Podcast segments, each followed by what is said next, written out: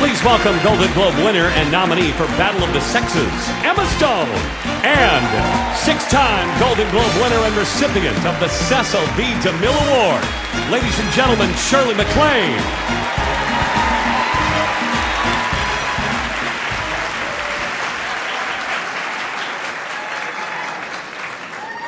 They say it's harder to make them laugh than to make them cry. The five talented men in this category made us do both. Here are the nominees for the Best Actor in a Motion Picture, Musical, or Comedy. And the Golden Globe goes to James Franco.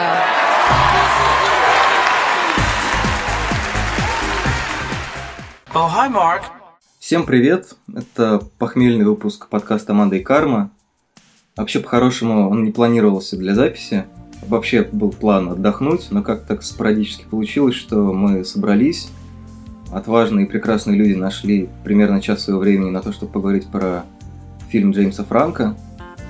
Что из этого получится, естественно, очень трудно предположить. Надеюсь, что съемочный процесс у нас не растянется, как было в случае с фильмом «Комната». Мы поговорим, не проговорим 40 или 58 дней, а как-то уложимся короче. А, Меня зовут Леша Филиппов, кинообозреватель сайта Кинотеатр.ру. И два замечательных человека, которые согласились со мной поговорить про фильм, который у нас перевели как «Горе-творец», но в прокат он, скорее всего, не пойдет. Это Наташа Григорьева, кинообозревательница независимой газеты и один из главных франкофилов России, если вы понимаете, о чем я. Привет! И Женя Шабынина, она тоже пишет на кинотеатр.ру про всякие прекрасные вещи. Да, сплетни в основном. Привет. Я думаю начать э, совсем издалека, практически из э, дней нашей юности. Ну, вы же, скорее всего, фильм «Комната» хотя бы в отрывках или в пересказе ностальгирующего критика, вы, наверное, видели до, как я понимаю, в вашем случае, до чтения книги и Да. до просмотра Мгм. фильма. Вот какое впечатление у вас вообще сложилось о Томе Вайсо после этого его шедевра? Ну, мне я посмеялась. Вот, э, посмотрела фильм. Это было странно. То есть ты его прям целиком посмотрела? Да, э, но я люблю э, такое, когда так плохо, что уже хорошо. Это, мне кажется, прям э, яркий пример такого кино.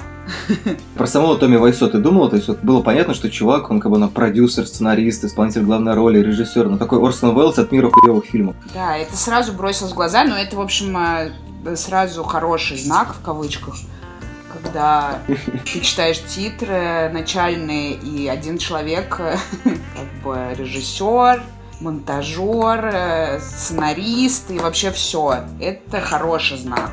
Ты понимаешь, что сейчас ты посмотришь, очевидно, шедевр. Так оказалось. Ну, не знаю, ничего не думала, я что-то почитала, что-то попыталась узнать, но понятно, что ничего особо неизвестно. Был, ну, было просто круто и весело. Я помню очень хорошо момент, когда я узнала, что э, Франко будет снимать фильм по книге. И я поняла, что, ну, то есть, я подумала, блин, ну это должно было случиться. Это просто вот то, все сошлось, звезды сошлись. То есть, ну, Джеймс Франк должен был найти эту историю и что-то с ней сделать, потому что это судьба. Но сам Томми Вайсо считал, что его должен сыграть Джеймс Франко. Там был еще второй кандидат в лице Джонни Деппа, но Джонни Депп что-то зазевался. Разводился, просто мне как бы было. Я-то знаю. Я пишу новости. Хотя было бы эффектно, если бы это был режиссерский дебют Джонни Деппа. А в главной роли все равно Джеймс Франко. Это вот вообще было бы идеально.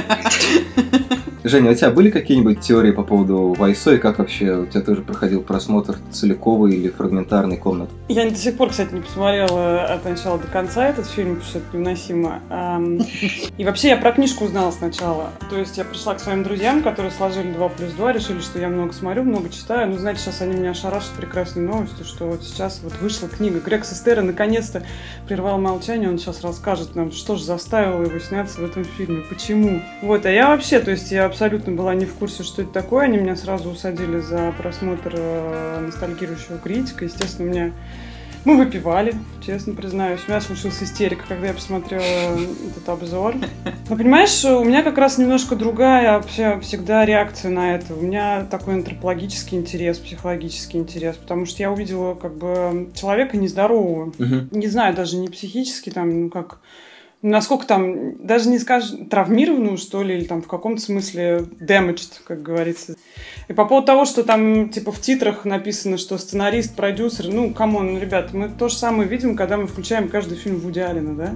Это не означает, что... Совпадение? Не думаю. Да. Хотя вот последнего фильм полное дерьмо. И, естественно, меня дико заинтересовал в первую очередь фигура Уису. Я его называю Уису. Я считаю, что для каждого человека он там Уису, Уайза, кто как хочет. Потому что, мне кажется, сам Томми не настаивает на каком-то конкретном варианте произношения его фамилии. Ну, меня он заинтересовал гораздо больше, чем, например, вопрос о том, почему все эти люди собрались и вот сделали это.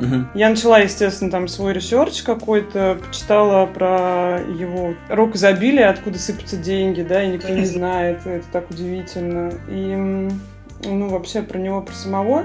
Но при этом как-то у меня не возникла в голове мысль даже почитать книгу Сестера. То есть эта мысль у меня возникла только после того, как я фильм Франко увидела и поняла, что что-то нам не договаривают, там гораздо больше должно быть интересного. И, в общем, так и оказалось. А так, конечно, это такой интересный случай для, я не знаю, социологов, психологов, все кого-то. Ну. Но мне кажется, да, психологи оторвались бы на нем. Такая, знаешь, одиозная фигура. А Про него, мне кажется, действительно можно очень долго говорить и размышлять. Там, и а на его примере размышлять вообще о ну, я не знаю, об Америке, о том, какой импакт вообще происходит там, как, как она влияет на сознание людей и так далее. Мне кажется, в какой-то другой стране это просто, эта история бы не случилась, вот и все.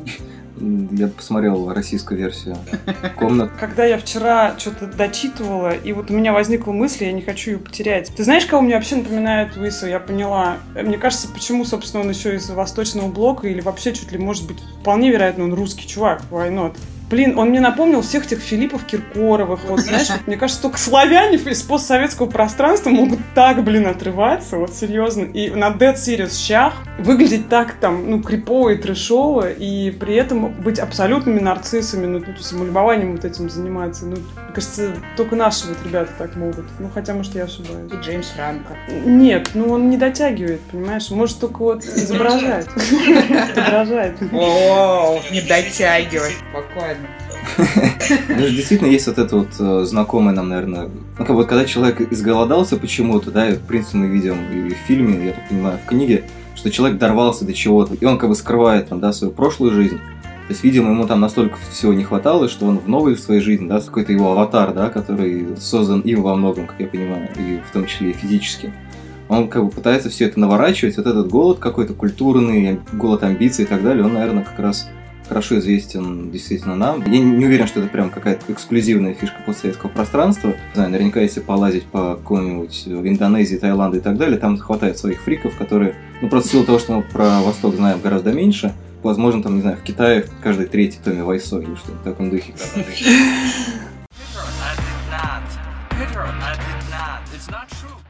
Собственно, как, какая у меня была мысль, когда мы говорили про то, что там вот э, продюсер, сценарист, это все время одна и та же фамилия, и, в принципе, мы готовимся к худшему.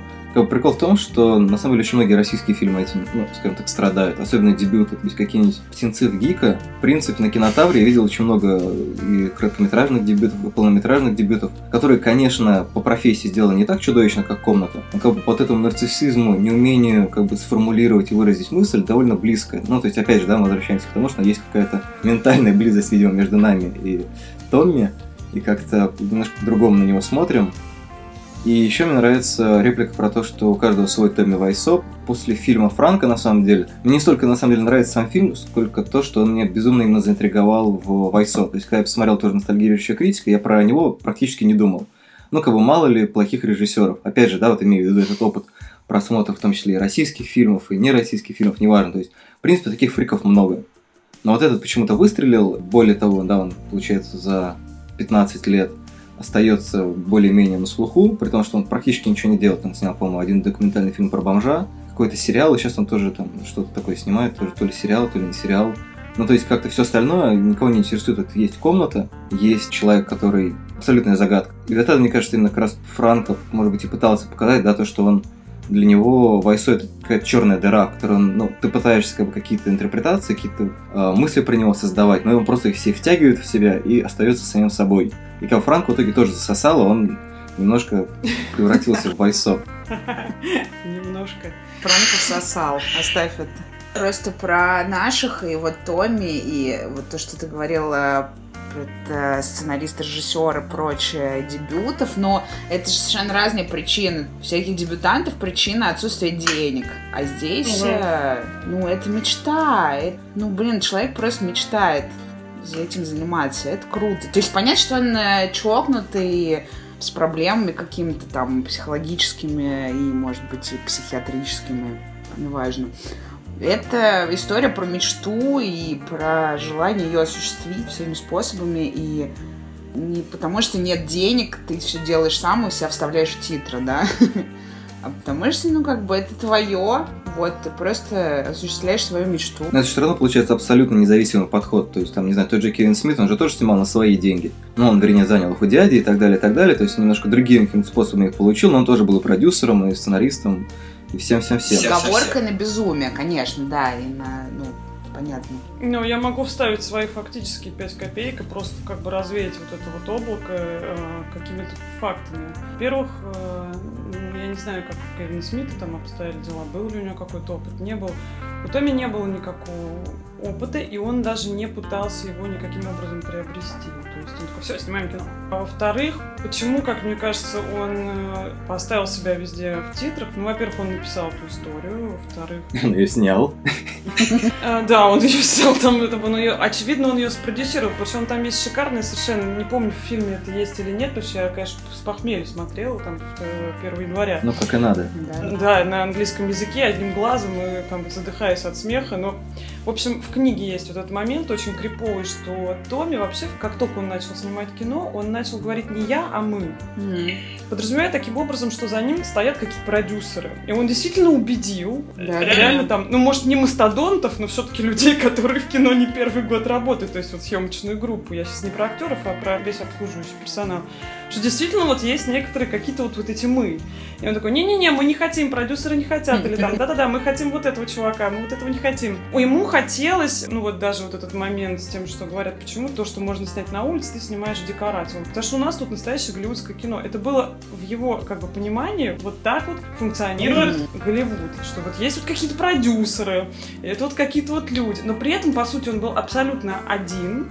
Он не знал вообще, как снимается кино. Люди пытались ему как-то помочь, но он, естественно, все, что извне, как какие-то предложения приходили, нет, они отвергались полностью. Но в тот же момент, тут надо понимать, что он начал вообще все это снимать не потому, что Грег со старым ему сказал, да, чувак, надо бы снимать фильм. Нет, у Грега вообще в книге, по крайней мере, у него даже мысли таких не было. То есть он бы никогда в жизни бы такое не сказал. Уиса просто походив по всяким, там, отправив, он даже не походил по никаким аудишенам, его никто никогда ему не перезвонил, никто никуда не позвал. И для него это был вызов Голливуду. То есть он сказал, что если Голливуд не хочет меня, я сам все сделаю. А у него и не было никаких вариантов. Он ставил в титры имена, блин, мертвых людей, понимаете? Как бы один из продюсеров, там, это какой-то чувак, который давно-давно умер. Там. Ну, Ого. а второй продюсер это баба, которая помогала ему избавиться от акцента. Это какая-то женщина, хрен знает откуда, на инвалидной коляске. Вот такие какие-то моменты, которых, кстати, в фильме Днем с огнем не сыщешь, и они абсолютно heartbreaking.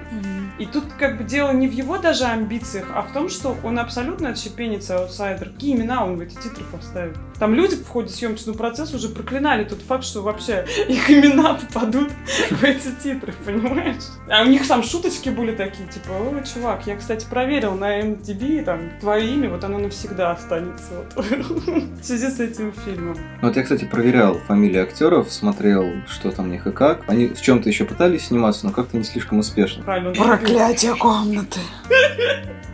Не знаю, мне кажется, что он еще как-то подсознательно, это в фильме как раз хорошо показано, подыскивал образцово фиговых актеров, как бы в мире, в котором Вайсо, естественно, мнил демиургом как бы комнаты, да, то, во всяком случае, что-то его Франка натолкнул на эту мысль, во всяком случае, да, когда вот он выбирает Лизу, вот эта вот команда, ты ешь мороженое, ты э, ковбойша и так далее. Но это на самом деле жутко интересно в том плане, что действительно человека, ну то есть это не просто какой-то фрик, да, то есть он не пытается к себе привлечь внимание, изображая из себя нечто странное. То есть вот в чем на самом деле важное отличие между, мне кажется, нашим шоу-бизнесом и Вайсо, в том, что многие люди на нашем телевидении, нашей поп-эстраде и так далее, они все-таки понимают, да, что вот они из себя строят. Поэтому у них есть какая-то дистанция между образом и собственным пониманием. У Вайсо ее вообще нету. То есть это действительно человек, который, в принципе, такой граф Дракула. Предполагается, ему было лет 50, да, когда он приехал снимать комнату. То есть это абсолютно такой взрослый, непонятный чувак, да, скорее всего, из Европы, как и Дракула. Ладно, То есть у не него абсолютно 50, другое, другое представление о мире. То есть он там, где люди говорят черный, он видит белый и наоборот. Это на самом деле абсолютно такая загадочная фигура. Ты как-то не пытаешься как бы ему импотировать, да, как проникнуть в него, понять его, ты все равно как бы натыкаешься на какие-то вещи, которые ты все равно не понимаешь, почему так происходит. Хм. То есть вот как-то он для меня остается вне логики в итоге все равно. А для меня он в логике вполне. Но опять же, я могу как бы кичиться тем, что я книжку прочитала, оттуда очень много становится понятно. Ну да, я сейчас в большей степени про фильм, конечно, говорю. А фильм, он все-таки интерпретация, он based on book. Очень много там вещей переделано, что-то добавлено, ничего не было. А фигура абсолютно же плоская все равно остается. Единственное, чего Франко добился, как мне кажется, это просто подогрел интерес действительно людей к познанию Томми Вайсо. Ну, то есть он так приоткрыл, знаешь, немножко дверь. Типа, если тебе действительно интересно, имеет смысл книжку почитать, чтобы чуть-чуть побольше про него понять. Потому что же он вообще зловещий чувак достаточно. У Франко он такой ха-ха-ха-ха. А он на самом деле очень ну, жуткий, криповый и манипулятор. Вполне я могу сейчас поверить, что действительно он мог сколотить состояние, действительно мог там сделать какой-то бизнес, и что вот эти вот деньги, это не просто там какие-то мафиози там через него что-то отмывали или какие еще там, там миллион теорий. Просто, да, чувак на самом деле может э, вести дела, а вот то, что видим мы, и то, что вот эта вот история с комнатой, да, это какая-то его другая идентичность, которую он хочет показывать. А если он что-то не хочет показывать, ты же и не узнаешь. Мы до сих пор не знаем, там, откуда он, и сколько ему лет и так далее. То, что ты говоришь про актеров, там, как он их выбирал, и актеры такие дерьмовые. Во-первых, они не дерьмовые, просто, да, мы их, по с тех пор особо нигде не видели, но, опять же, да, есть причина, потому что этот фильм вышел. Во-первых, невозможно быть хорошим актером, когда тебя заставляют делать абсолютно глупые вещи и произносить идиотский текст. Там бы и Мэрил Стрип бы не справилась, понимаешь? А во-вторых, по-моему, мне кажется, что и в фильме это показано достаточно хорошо, и в книге пробы актерские а, абсолютно рандомные. То есть он как-то выбирал людей, ему же было неважно, по сути, кто там кого сыграет. Вот же фильм э, про него, Ну да. для него э, и ради него. Ну, то есть, например, вот эта Лиза, да, женщина, которая играет, она же вообще далека от э, описания красотка, от которой буквально сходят с ума все. Понимаешь, там ее же каждый хочет. Каждый заходит там и в каждом «О, Лиза, ты такая красивая, там, все хотят ее там трахнуть и так далее. Ну, скажи, пожалуйста, она вот такое впечатление вообще у тебя. Неужели они не могли там найти действительно какую-то красивую телку, которая им там за эти бабки сыграет? Ну, я про это и говорю, это выглядит как кривое зеркало. Я читал, да, в принципе, ему, скорее всего, это в целом было неинтересно, то есть ему нужна была любая девушка на эту роль. Конечно. Ну, то есть, чтобы рассказать его, Джонни, историю. Это абсолютно неважно, кто бы там мог быть. Если бы мог бы быть там мужик какой-нибудь более-менее миловидный, наверное, он бы его взял. Ему все равно было, потому что каждый герой это все равно он. Но поскольку он уже играет Джонни, ну, этого достаточно.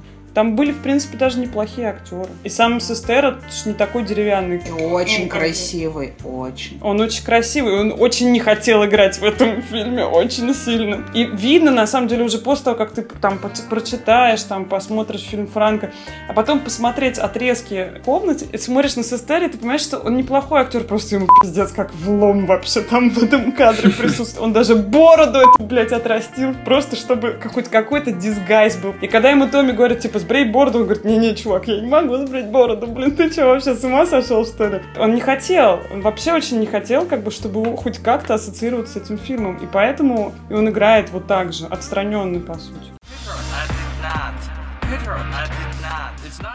Ну, давайте к Франко тогда перейдем, раз уж мы заговорили про актеров. А как бы, ну, действительно, для Франка возможность дать артиста артисточек. Он, он, в принципе, мне кажется, так любит. То есть, он, в принципе, очень многие фильмы, которые он снимал, они, на мой взгляд, продиктованы примерно той же идее, что у Вайсо. То есть, ему нужна какая-то классная роль для себя. Ну, то есть, так как Франко просто по образованию, и у него рядом есть там люди, которые умеют в операторское мастерство, выставление свет, возможно, он либо сам лучше пишет сценарий, либо есть люди, которые могут ему что-то помочь, то у него, как бы, естественно, получается несравненно много миллионов раз лучше.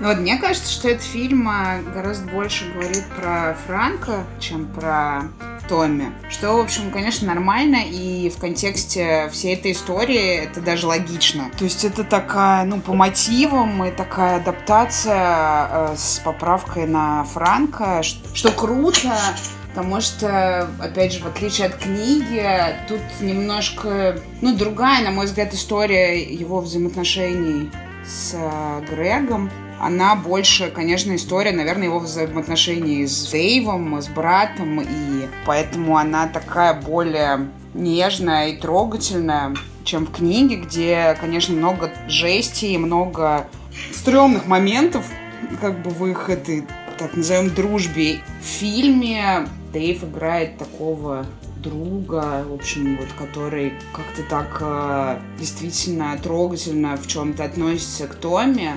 Хотя в книге, по всей интонации книги, этого нет. И она смешная, и она такая очень ироничная и жесткая во многом, как мне кажется. Ну, кстати, я тоже ловил на мысль, что когда ты смотришь на Джеймса и Дэйва в одном кадре, ты периодически как бы соскальзываешь и забываешь о том, что это на самом деле Систера и Вайсо, и как бы это их отношения. Как бы многие вещи, которые делает Систера, которым, по идее, нету логического объяснения, да, то, то, что там было много ситуаций, в которых он должен был дать по тормозам и выйти из фильма. Но вот как бы в, через опыт этих братских отношений это как-то все равно встает на места. То есть ты как бы смотришь два фильма одновременно, и там, где хватка мотивации в одной линии, ты ее тут же берешь во второй и наоборот. Ну да. Это неплохо, это интересно, это какая-то двойная такая получается история. Но у меня, например, я не знаю, смотрели вы или нет, я посмотрела кучу интервью в связи с этим фильмом, э, где Джеймс и Томми что-то рассказывают, и это офигенно, потому что то, как они общаются, это вообще какая-то третья история, потому что, ну, все практически интервью э, в какой-то момент э, они переходят в такое вопрос-ответ. Джеймс что-то спрашивает у Томми, и они как бы начинают общаться вдвоем, и это очень смешно, потому что, с одной стороны, ты думаешь, что Джеймс там как-то его стебет, с другой стороны, ты видишь, что у него реально искренний какой-то интерес и даже восхищение, у них какие-то свои отношения. Томми все время записывал что-то, аудио какие-то, все время разговаривал сам с собой там в машине и так далее, вот. И все это отдал Джеймсу, он все это послушал. Он там посмотрел все записи вот это со съемочной площадки, ну, как бы чувак, который снимал актеров, да, да. что закадровая история. И, в общем, все это он пересмотрел, и как бы явно, что у них тоже какие-то свои взаимоотношения, и, ну, это очень забавно, это очень круто выглядит, потому что это, ну, два таких э, странных чувака. Томми, ну какая твоя любимая сцена в фильме? Сцена с бассейном. Что? Сцена с бассейном. Как, где там сцена с бассейном? Я, кстати, не помню, где сцена. Там ее нет, может, он про другой фильм говорил? Нет, это просто настолько Вайсо нравилась эта сцена, что она ее вырезала, хранит где-то себя и пересматривает. Вот, или там, вот, вот тут вот так двигалась камера, Типа, что там? Вообще не двигается камера. что ты несешь? Мне, кстати, очень нравится эпизод в фильме, когда реальный Вайсо там появляется, он начинает общаться с Франк. Прям, по-моему, одна из лучших. А, наверное. в конце в самом? Да, да. Там просто уже понимаешь, насколько Франк, э, вдохновившись, наверное, в свое время этим, господи, Джимом Керри, который этот человек на Луне играл, тоже там вошел в образ и долго не выходил из него. Mm-hmm. Франк тоже вот так же вошел. И на самом деле это крипово выглядит, потому что Вайсо уже не кажется таким карикатурным на этом фоне, если честно. Ну, кстати, Вайсо там вообще выглядит нормально. Кстати, в первый раз, мне кажется, в своей жизни, ну, по-моему, последний. Лучший его перформанс. Мне вообще кажется, что вот упомянутые вами теплые отношения Франка и какое-то его свое личное восприятие своей всей этой истории. Поэтому так вот акценты и сместили. Он просто решил показать такого Томи, которого он там считает нужным показать. Ну, да. И он показывает же действительно действительно чувака не больного какого-то, да, там, а, ну, такого творца, вот, я не знаю, он ему сочувствует. Это не жалость человека, который там проходит мимо бомжа и думает, сочувствую тебе. Я тебя понимаю, бро! Что-то в этом роде, понимаешь? Но он всерьез его воспринимает. Ну, в каком-то смысле, да. Это мило. Джеймс. Слушайте, а может, ну, действительно Франк увидел себя в Вайсо в том плане, что, ну, он же действительно такой есть прям трудоголик. Такое ощущение, что в некоторых фильмах, что у Франка не снялся, его специальные франкобойкой отгоняют, иначе он снимется вообще везде. Ему просто интересно вообще все, да, и, в принципе, Вайсо тоже предстает таким человеком, который теоретически, да, если немножко по-другому все это подкрутить, изменить контрастность его взаимоотношений с другими людьми, то, как все он все делает, то в целом ему же все, все интересно, да, как ты сделал то, как ты сделал это, как я могу... То есть, ну, по большому счету, это ну, такой классический человек, который обычно в конце чего-то добивается. То есть, как Марк Цукерберг, например. Но просто Вайсо не Цукерберг. Ну, это же пародийная история на то, что, типа, бойтесь своих желаний, такая другая сторона успеха. Мне кажется, он не пытается, да, Франко не пытается показать ее как классическую историю успеха. Это не классическая история успеха. Фишка-то в том, что все равно они, как сказать, большому счету утверждают, все равно этот фильм, как минимум этот фильм, утверждает то, что типа ну ничего, ну и не стоит бояться мечтать. Ведь, ну, подумаешь, ну, не совсем тем способом там ты получишь желаемое, ну, каким-то другим. То есть это какой-то, знаешь, там, типа, слава любой ценой. Но при этом, как бы, когда ты смотришь фильм, тебе кажется, что в этом даже что-то есть. Хотя на самом деле, ну, это ж пиздец, если так подумать. Но вот когда я говорил про то, что Франко увидел э, в Вайсо себя, ну, мне кажется, что надо делать какие-то вещи, да, как бы другой актер мог бы пожалеть, да, о том, что он в чем-то поучаствовал. Такое ощущение, что Франко не жалеет ни о чем, и это на самом деле очень ценно ценное качество, потому что как из любого проекта ты получаешь experience. И на самом деле, там, мыслить категориями о том, что вот если я сейчас снимаю кино, вкладываю последние 6 миллионов и так далее, и так далее, то это должен быть шедевр. Но как бы, да, шедевр может быть и ужасным шедевром, да, то есть в том смысле, в котором мы обычно воспринимаем комнату.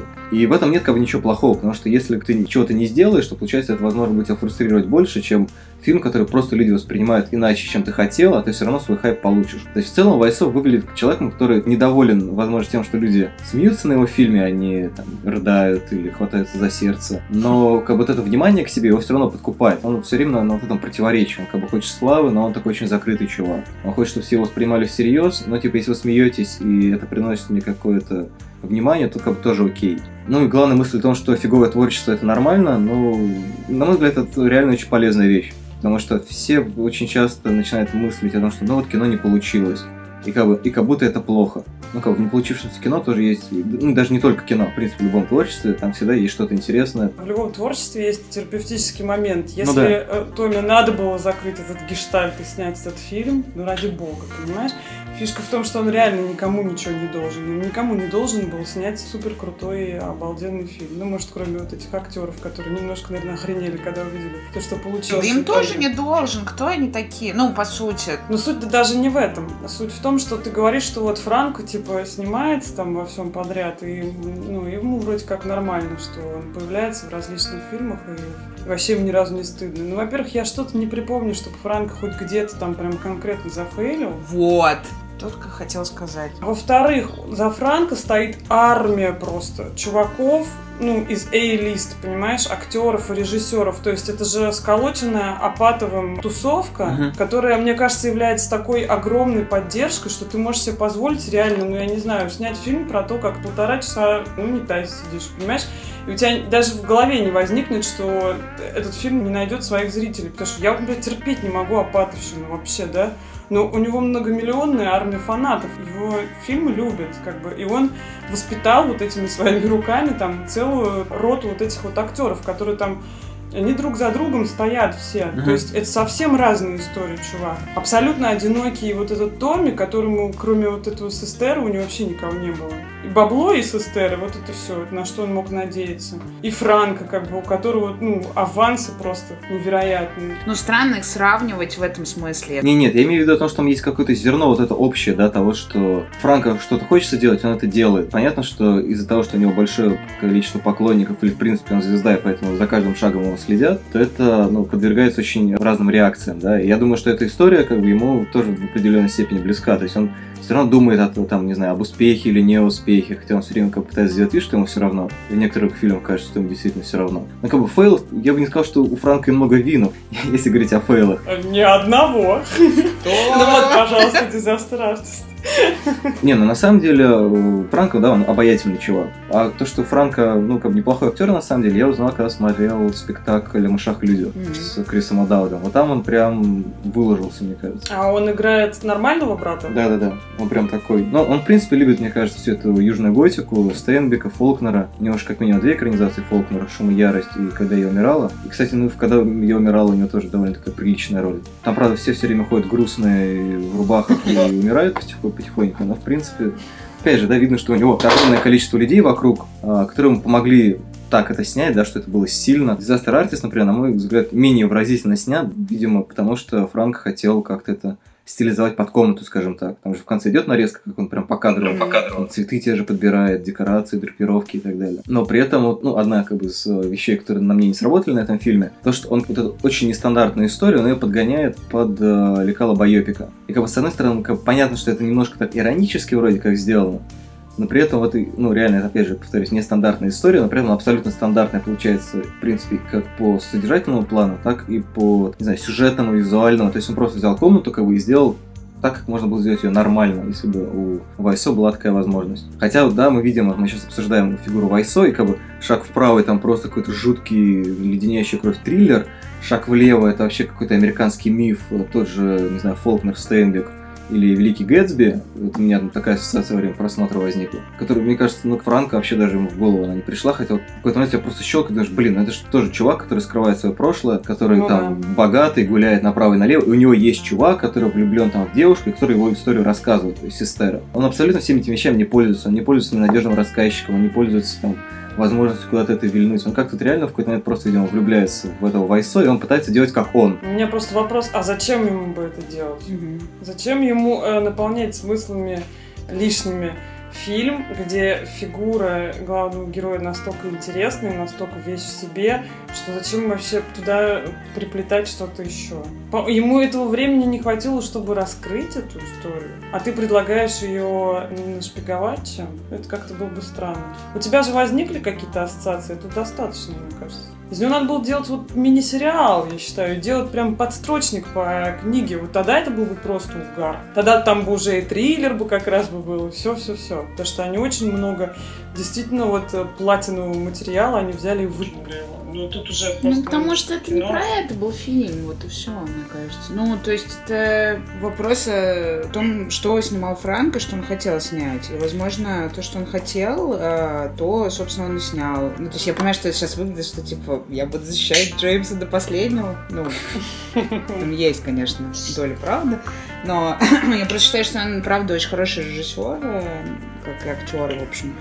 Мне просто кажется, ну, он увидел в этом какую-то свою историю и сделал какую-то свою историю, добавив к этому что-то личное, чего, может быть, мы просто не знаем и не, не, не видим, либо как раз-таки видим и вот все, все вот так вот. Как такая история Франка через историю Томми. Не знаю, мне кажется, просто это не потому что, типа, ой, да нет, вот это я считаю неважным в книге, и не буду это снимать. Ну, во-первых, не он писал сценарий, мы все время забываем, что он, конечно, снял, он снялся, но сценарий писал не он. Сценарий писали два других чувака. Да, но он же столько всего, как я понимаю, изучил по теме, так скажем, погрузился так нехило в историю Томми, и поэтому я думаю, что он, в общем, был в курсе и книгу-то прочитал. Так что, наверное, мне хочется думать, что просто другая, другая была идея, другая была цель. Поэтому и Дэйв появился, и поэтому он, собственно, сыграл Грега, хотя ну, там тоже кто угодно мог быть другой. Сатрогин. Не мог бы, конечно, сыграть Дэйв, ой, Грега. Допустим, есть еще красивые друзья, да. Было бы гениально, если бы Джеймс все-таки сыграл бы и Сестера тоже. Собственно, почему у меня вот такие, как бы, как вам кажется, выдуманные, да, как бы, претензии к тому, что Франк в итоге не предлагает какую-то интерпретацию, потому что мне кажется, что там есть как бы какие-то зернышки того, что он ее все-таки пытается какой-то предложить, а в какой-то момент он просто забивает на это. А потом вспоминает, потом снова забивает. Мне очень нравится, я не помню, по до просмотра я случайно где-то это прочел, потому что я не собирался ничего про этого горе-творца читать. Франко назвал фильм смесью мастера и на честь или буги Пола Томаса Андерсона. Вот я просто люблю такого занудного очень подробного, последовательного автора, как Пол Томас Андерсон. Это как раз там в каких-то местах, я забыл про эту аналогию где-то до середины фильма, а потом там какие-то были, опять же, сценки или еще что-то, которые эту ситуацию меня ну, вновь родили. И мне кажется, да, что Франко с какой-то стороны пытался снять фильм Томаса Андерсона, с другой он, он как бы, ну, не может этого делать, потому что он Франко, как это ни странно звучит. То есть ему не хватает какой-то вот этой усидчивости, да, то, что он взял бы там и как-то очень подробно проработал бы на самом деле то, что важный элемент во всем этом играет исторический момент. Да, он не проработал, ну, отношения мастера, ведь, ну, отношения э, Филиппа Сеймора Хоффмана и отношения Хокина Феникса, они как раз такие немножко патологические. А он эту патологию в итоге вычищает оттуда. Да, и опять же, Пол Томас Андерсон это чувак, который просто заворожен американским мифом, и он умудряется мифологизировать просто даже чувака, который добывает нефть. Он из него делает буквально вот какого-то бога войны, который просто из этой нефти состоит. Это абсолютно демоническая личность. То есть, да, которая при этом, ну, в какой-то степени все равно остается нами непонимаемая, при том, что это большая драматическая роль. С одной стороны, я понимаю, насколько это странно требовать от Джеймса Франка, чтобы он паял такие полотна, как Пол Томас Андерсон, но как бы в какой-то момент я просто почувствовал то, что у него есть этот замах, но он в итоге, не знаю, отвлекся, или в образе Франка придумал все это, а как бы Франк в образе Вайсойс, из этого образа, как говорится, он не выходил весь фильм, поэтому пугал там Сета Рогина и других актеров. А как в этом образе он сказал, нет, типа, я с этим не согласен, и в итоге все это порезал, изменил еще что-то. То есть вот как бы то, что мне, может быть, с моим э, занудством было бы интереснее, потому что, ну, многие говорят, и вы обе тоже говорили о том, что это очень смешное кино. Мне просто было на нем не то, что абсолютно не смешно, но как-то не очень смешно. Да? Я не знаю, что у тебя с чувством юмора. Вообще довольно странно э, то, что Франко упоминает в связи со своим фильмом «Мастера», потому что, ну, «Мастер» все-таки это, конечно, прежде всего на саентологов поклеп, я бы сказала. А все-таки там не Вайса и Уиса, он, никто в этой истории не обладает такой харизмой, как типа Рон Хаббард, да, или вот там герой, который персонирует Рона Хаббарда там в фильме «Мастер». Но же все равно для Сестера оказывается своего рода мастером. Да нет. Нет, Мне кажется, нет. нет. Вообще, В том-то и дело, что нет, понимаешь, он не обладает таким влиянием. Скорее, Сестера просто в связи со своей какой-то природной доверчивостью, ну, молодостью, жаждой вот этого, вот, знаешь, Да, того, чтобы тебя погладили по головке там и сказали, что у тебя все будет. Там ему нужен был какой-то вот фрик, который не будет его останавливать и говорить, типа, да ничего не выйдет, вообще забудь. А наоборот, там показывают какой-то... Но он его же ничему не учил, по сути. Он, там ему никакие мысли в голову не закладывал. Он его просто поддерживал. Это совсем другая история. Ну, мне кажется, это тоже немножко использование. А это история созависимости. Пользование, да, в каком... Ну, слушай, дружба, она вообще построена на так, взаимозависимости, взаимовыручке какой-то. Вот. Но там вообще вопрос, кто от кого больше зависел. Ну, в принципе, в «Мастере» тоже, но все-таки в «Мастере» больше Хакин Феникс. Ну, зависимый Ну, как бы. Хакин Феникс, он тоже была... Хотя персонаж Хакина Феникса в мастере как раз больше походит на Вайсов, в том плане, что он такая достаточно искалеченная личность. Ну, вот, во-первых. Ну, понятно, что это не буквально, да, мастера. Понятно, что лидер зависит от тех, кем он руководит, как и наоборот. Это, ну, вот эти вот, видимо, какие-то тематические переклички. Франко их, ну, подметил, я думаю, не случайно, как бы он их озвучил. Мне кажется, это он озвучил свои амбиции, но у него ничего не вышло. Ну, вот я про это и говорю. Кажется, вот и все. Ну, то есть это же совсем другая история. Как раз гораздо более, на мой взгляд, интересная. Даже вот с психологической точки зрения, вот эти больные раком отношения, где никто, в принципе, не выигрыш. Мне вот, например, совсем вообще в связи со всеми этими фильмами, книгами интересно другое.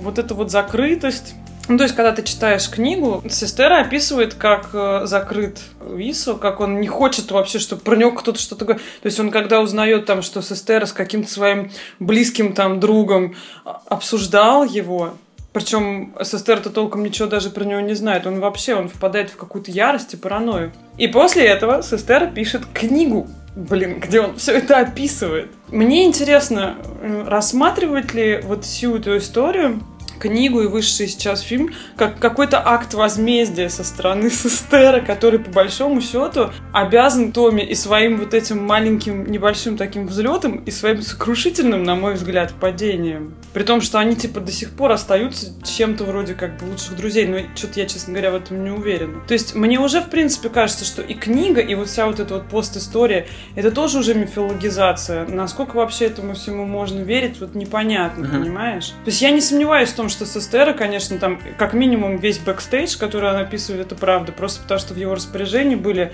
записи вот с этого бэкстейджа и так далее. В конце концов, его может просто целая съемочная группа, да, там, уличить в каком-то там подлоге, если он напишет что-то, что было не так.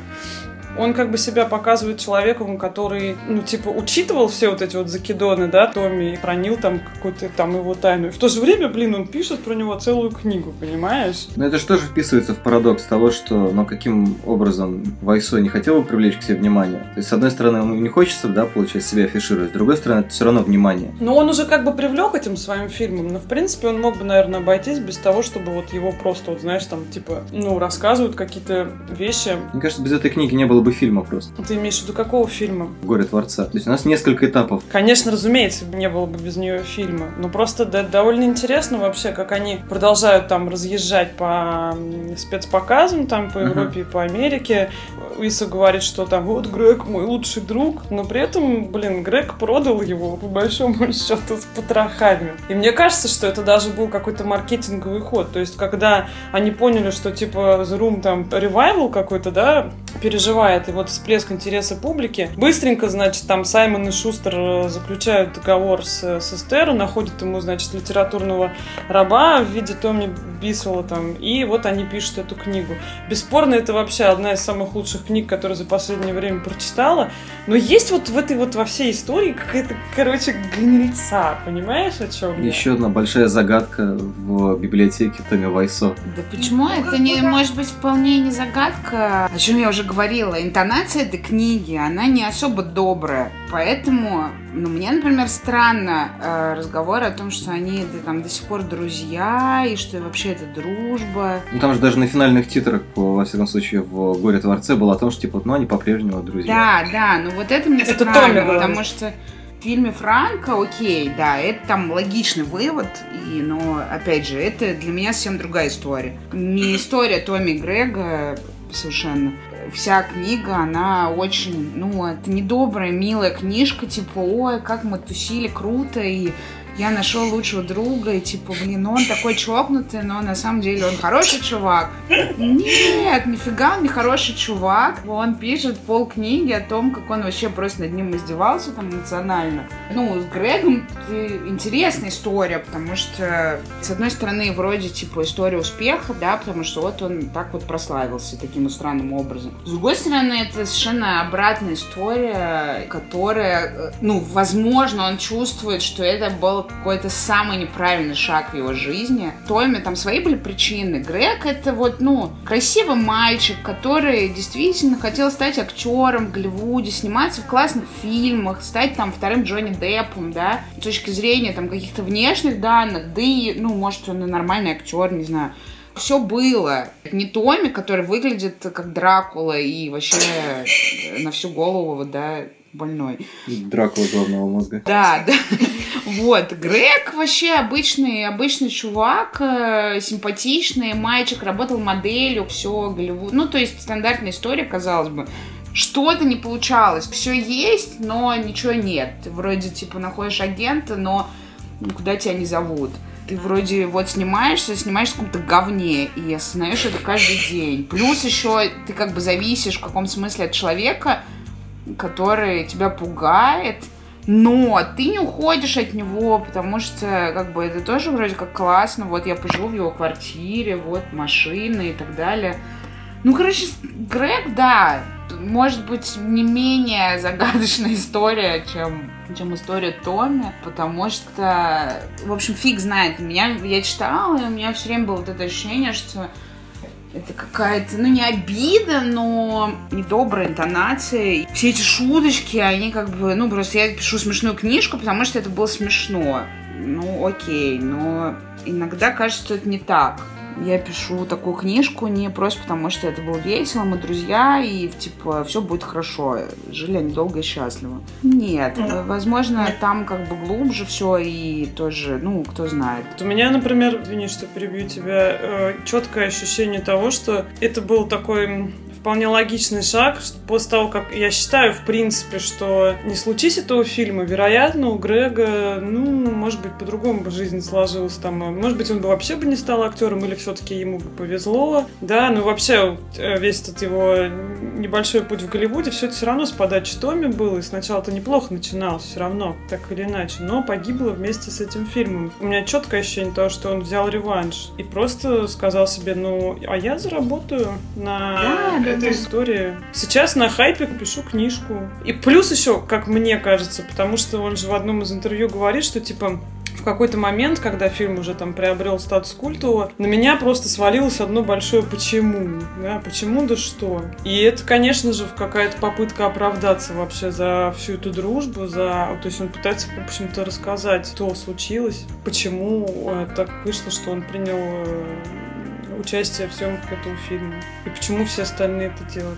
Но там не менее интересно, что действительно, когда читаешь про съемочный процесс, почему как бы не исчезают. Он описывает в закидоны Томми э, на съемочной площадке, и поверьте, вот Наташа знает, что просто в фильме даже половины того, что Да, да, есть в книге, нет. Потому что он просто издевается над людьми в каком-то смысле. Считает каждую копейку, ведет себя просто по-скотски. И при этом встречает какое-то, ну, не очень-то большое сопротивление. То есть он, я не знаю, блядь, то ли он даром гипноза какого-то обладает, то ли вот как-то он себя так ведет, что, несмотря на всю свою вот эту социопатичность, все равно он как-то умело очень управляет людьми. Это знаменитая трансильванская школа гипноза. Да, хуй знает, ну как бы вот, понимаешь? А у тебя просто действительно такое впечатление, что их там всех ослепило.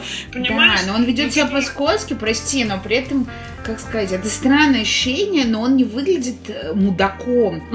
Есть случаи, когда ты понимаешь, что просто человек мудак, поэтому он так себя ведет, как бы. И это, ну, это пиздец. Ты хочешь уйти, потому что так нельзя. Тут он себя ведет, ну, потому что это Томми. Вот так он себя ведет. И все принимают эти правила игры, и это, ну, это другое немножко. Хотя, да, какое-то ощущение того, что там все каком-то трансе и... Причем баблом это сложно объяснять, единственным баблом, потому что там и с баблом тоже зарисовочки такие, Да, что странно. Не то, чтобы он прям вот брал и затыкал людям там чеками рот, да, и вот мы сейчас будем my way делать, и вообще, ты заткнись, вот тебе 100 баксов, иди погуляй. Нет, он там не ставил кондиционер, жарища была. Он врал, ну, откровенно врал, его там Опаздывал. люди на вранье ловили. Четыре часа его все ждали, там вот это все.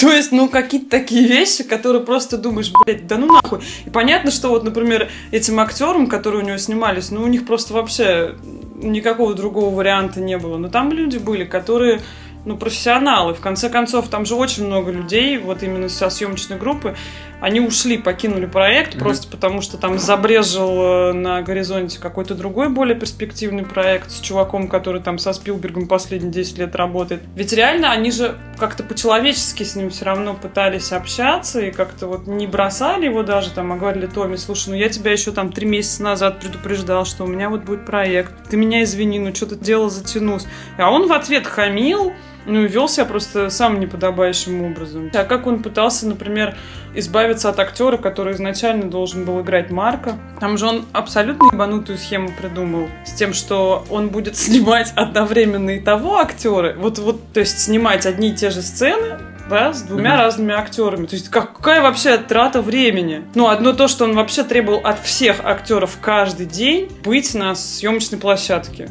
Вне зависимости от того, играют они сегодня что-то или нет. То есть вообще учитывая, что там у них посменная оплата или какая-то почасовая.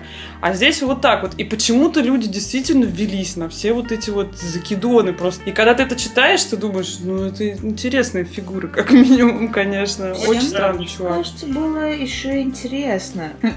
Просто такая банальная, типа, чем все это закончится. Возможно, у людей, у всех этих была такая мысль, что да, это нам сейчас кажется, что это вообще какое-то днище, и мы снимаем прям самый плохой фильм. А вдруг мы потом сядем, посмотрим, и это будет шедевр. На монтаже исправят. Что-то не понимаем. Ну, то есть, просто интересно, потому что Томми такой странный человек, э, которого, ну, тот человек, который ты встречаешь там каждый день, да, даже если мы говорим про киноиндустрию, где, понятно, полно каких-то фриков и странных чуваков, ну, понятно, что он выделяется, и всем, возможно, просто было, ну, банально интересно к чему все это приведет. Мне кажется, мне было интересно, да, закончить и посмотреть на результаты. Теплилась бы какая-то надежда, что, а, господи, вдруг это сумасшедший гений, который снимет просто второго, не знаю, гражданина Кейна. Ну, что-то такое. Мне кажется, что вот на самом деле на этом каскаде вопросов, почему, как, а чем все это кончится, будет э, эффектно закруглиться, потому что мы целый час обсуждали, мне кажется, в большей степени фигуру Вайсо, потому что она ну, так или иначе интригует нас и в первом фильме, и в книге, и во втором фильме. Не знаю, может быть, кому-то будет мучительно это слушать, но придется. Согласна. Давайте тогда прощаться. Расходимся. Было круто. Ну, пока. Ну, всем пока, да. Пока. Спасибо. С Рождеством! Пока-пока. I did not hit her. It's not true. I did not hit her. Oh, hi, Mark. Lisa, Lisa, you're tearing me apart. You know what they say. Love is blind. Let's go eat out. everything is fine. Deep,